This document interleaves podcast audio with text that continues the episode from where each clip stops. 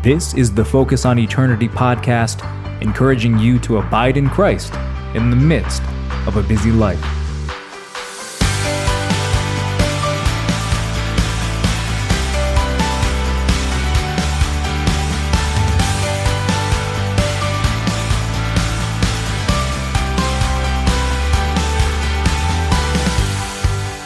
Thank you for joining me today as we dig into the Word of God. The title of today's message is The Road to a Seared Conscience. Your ability to discern right or wrong is crucial in your Christian life. And God has blessed you with His Word and His Spirit to help you do just that. But what happens when your conscience becomes so corrupt that it's no longer reliable? Find out today.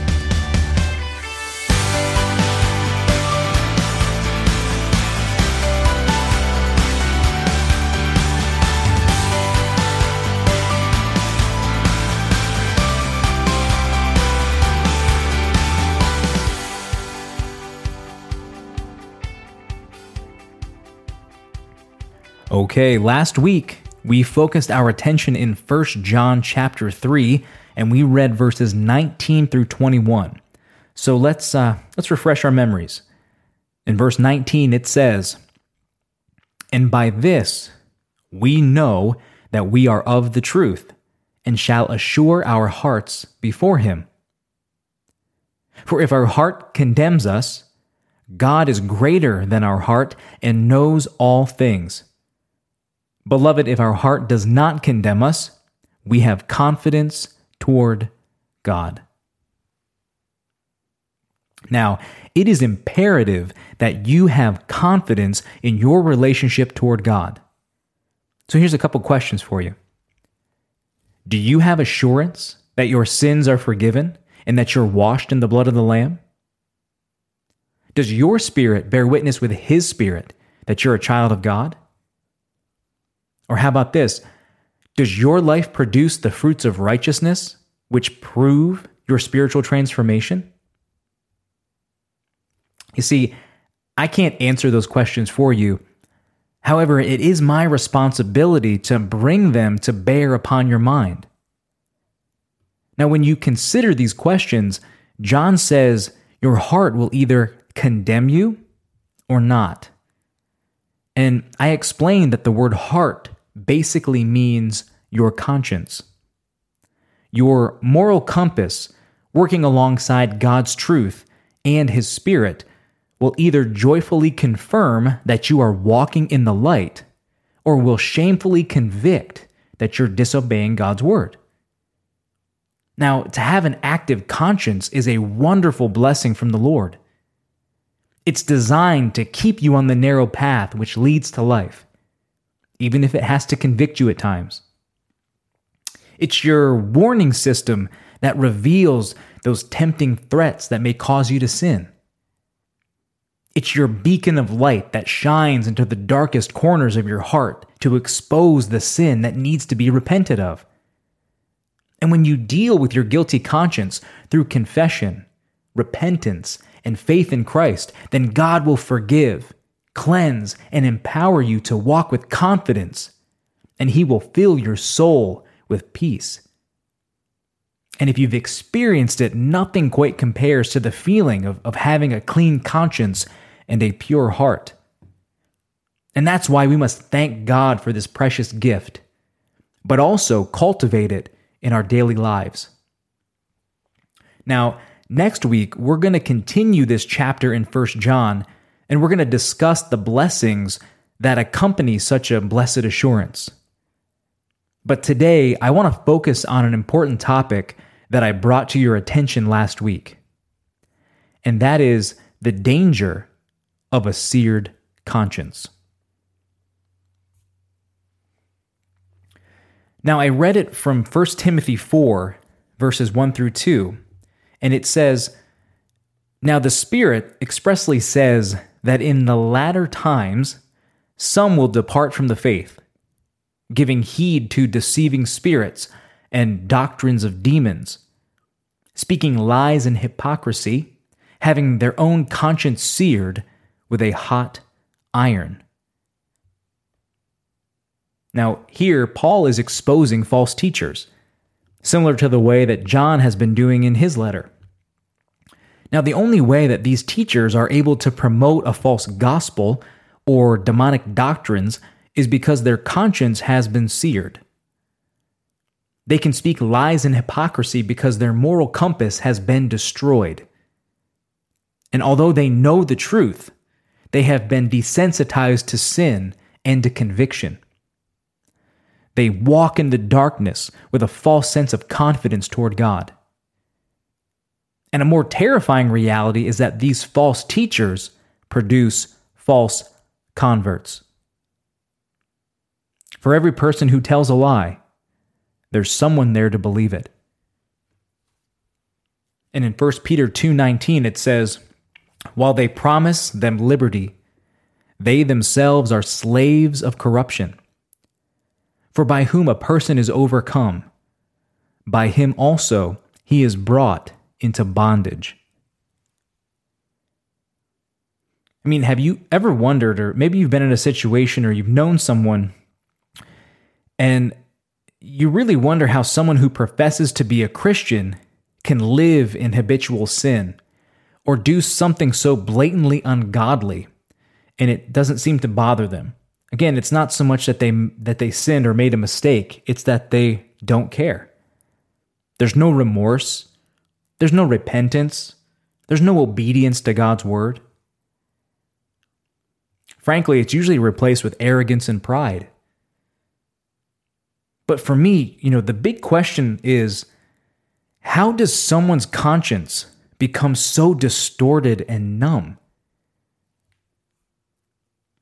So, what we're going to do is we're going to look at the process in hopes that we can reveal this problem first in our own lives to check and make sure it's not there but then also to prevent it from ever becoming an issue.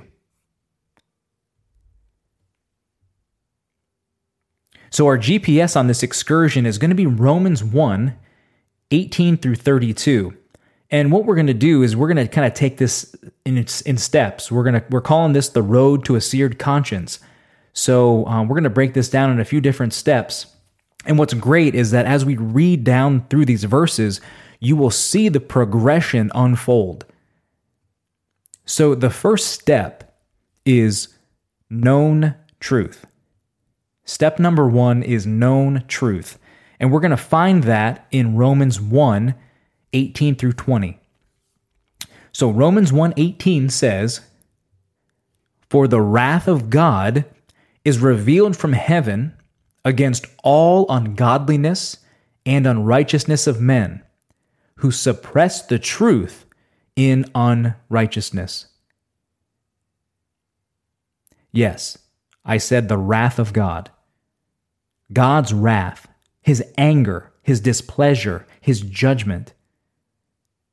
Psalm 7:11 says God is a just judge and God is angry with the wicked every day. Many people forget to consider the goodness and the severity of God. And as you read this, you notice that God deems unrighteous those who suppress the truth. And to suppress the truth, it means to resist your conscience. It means to go against what you know to be right in the eyes of God. Now, to continue on in verses 19 through 20, it says, Because what may be known of God is manifest in them, for God has shown it to them. For since the creation of the world, his invisible attributes are clearly seen, being understood by the things that are made, even his eternal power and Godhead, so that they are without excuse. God's existence can be clearly seen and understood in the natural world. We also know that God has written a measure of truth on each one of your hearts so that you may know that He exists and how He expects you to live.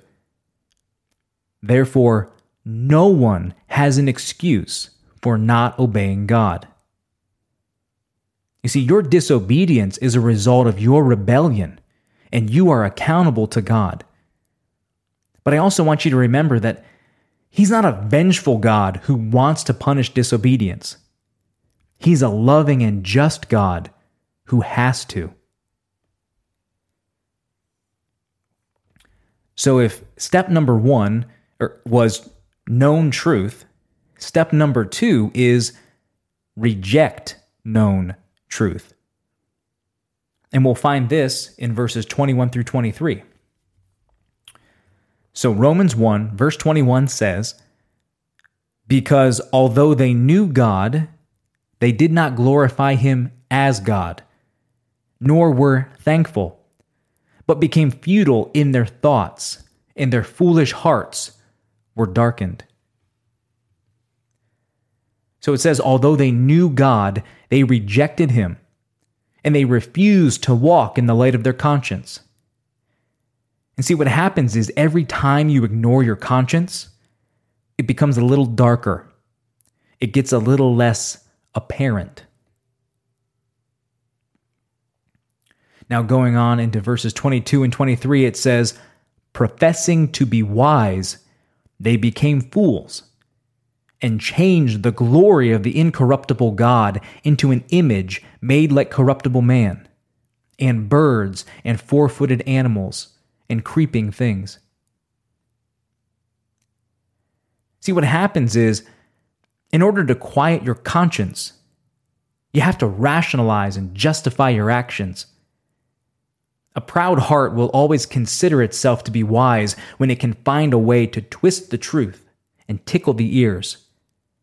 But the truth is, only a fool would strive to convince himself into a false sense of confidence toward God.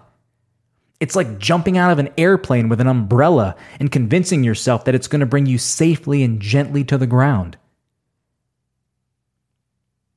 You see, some people even do good deeds to try to relieve that sense of guilt. You know, attending church is one of the easiest ways to appease your conscience. Well, I've done my good deed for the week. At least I go to church. I'm not like those people that don't go to church. All those thoughts that run through your mind. But you know something?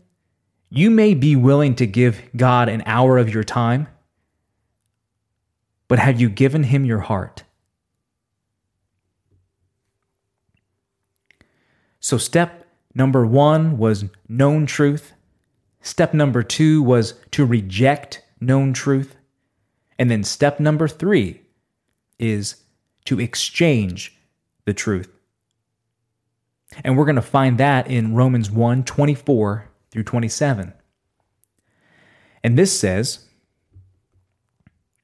this is verses 24 through 25 say, Therefore God also gave them up to uncleanness in the lusts of their hearts to dishonor their bodies among themselves, who exchanged the truth of God for the lie, and worshipped and served the creature rather than the Creator who is blessed forever. Amen. What really stands out to me in this, where it's right at the beginning where it says, therefore, because they rejected the truth, it says that God gave them up. God gave them up.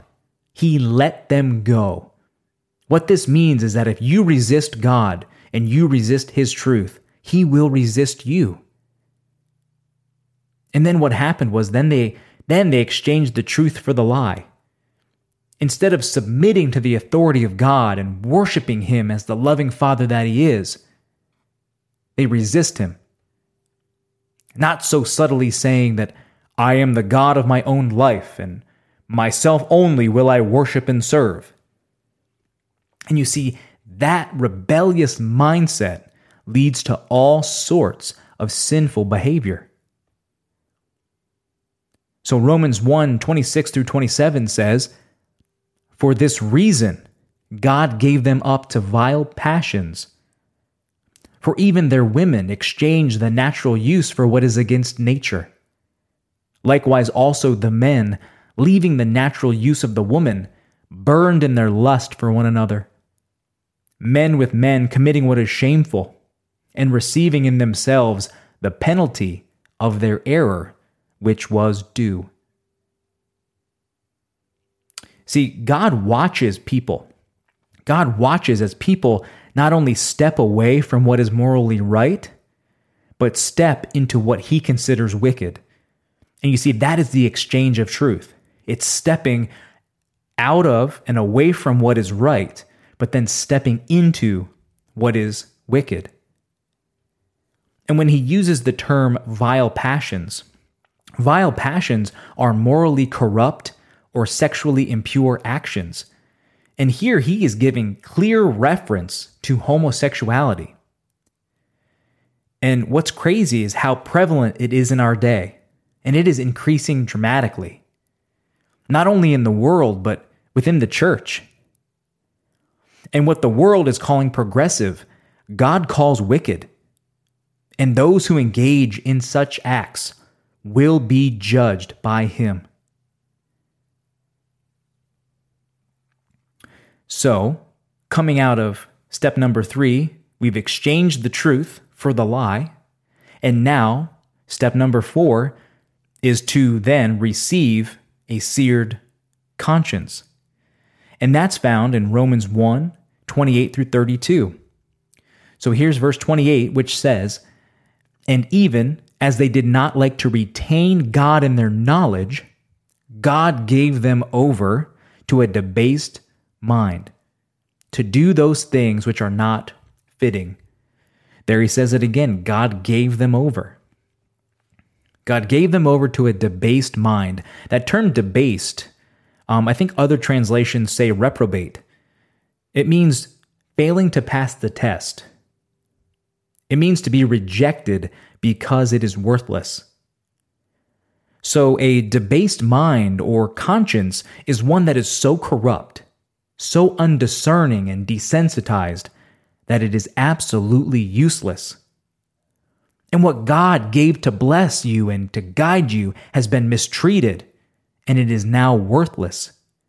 You have smashed the GPS, you have thrown it out the window, and you've decided to navigate the course of life on your own. And you know what happens? God will watch you drive away. Though it grieves him he will never violate your free will to reject him. The same way that we have free will to worship him.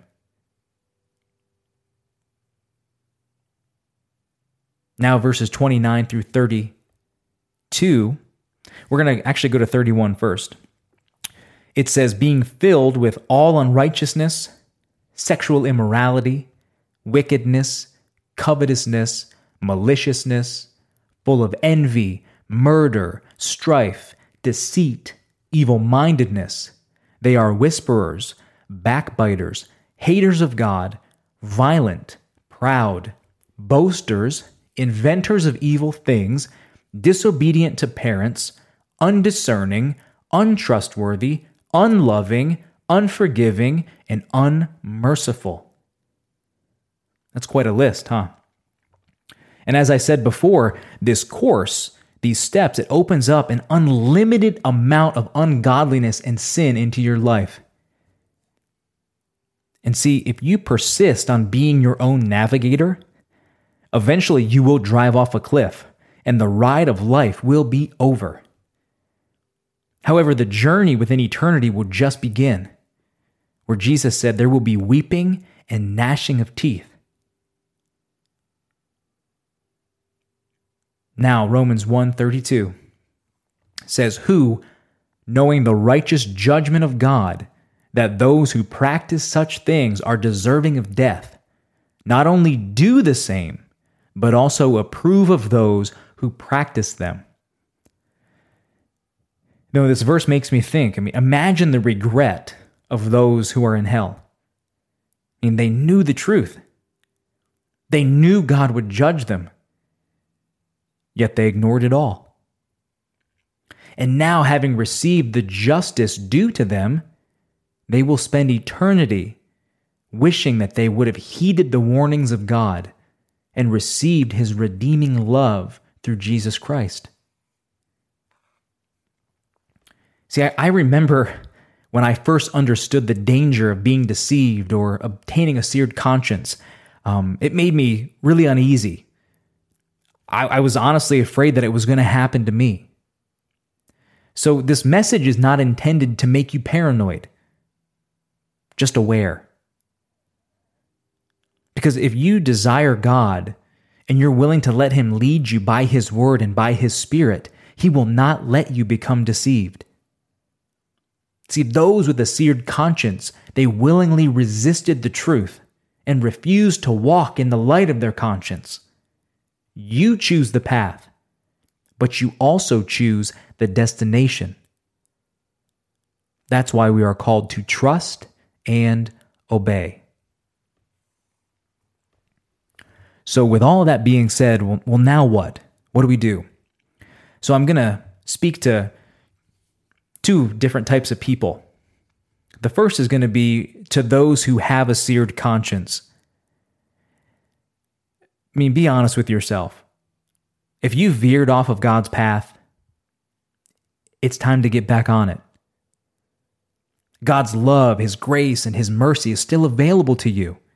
Confess and repent of your sins, and our Lord will gladly pardon and restore your peace and joy in Him. You know, I've seen many people pass from death to life who were probably even further gone than you are. There's still hope.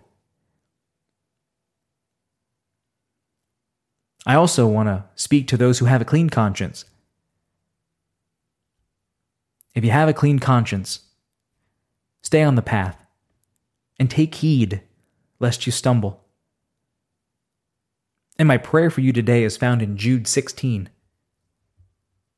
which says, Now to him who is able to keep you from stumbling and to present you faultless before the presence of his glory with exceeding joy. Keep your eyes fixed on the Lord. I really appreciate you joining me today. Please tune in next time as we discuss the promises that are available to those who abide in Christ with a clean conscience. God bless you.